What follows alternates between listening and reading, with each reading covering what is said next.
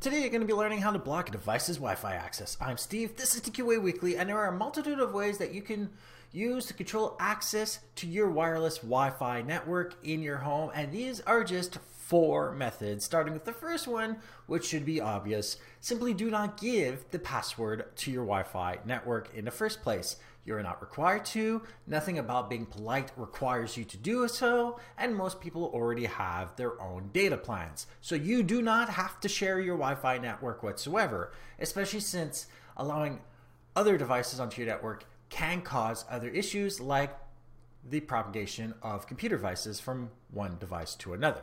The second method does allow people to access your Wi-Fi, but only through the use of a guest network. Now, many guest networks allow you to use an option called AP Isolate. Now, this allows you to basically keep each individual device away from each other in a network. This prevents the spread of viruses, but it also means they can't mess with any of your settings on any of your devices. It also means that they can't stream anything to your Chromecast, Fire Stick, or whatever you have that you don't want them messing with. The third method is known as manual DHCP/IP assignment.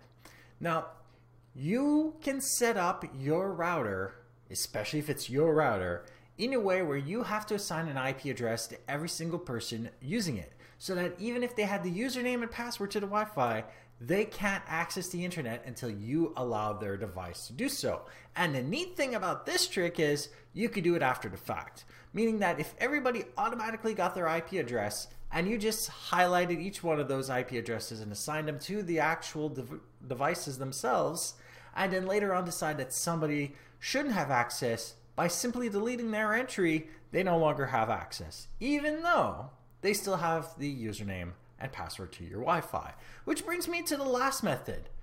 You can just change the Wi Fi name or the password or both. And believe me, changing the password or both is the best way of kicking people off your Wi Fi network. Why?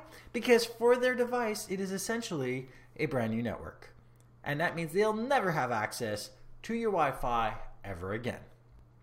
So I hope you like this episode. If you like it, dislike it if you didn't. Share with those you think can benefit from this. And don't forget to subscribe.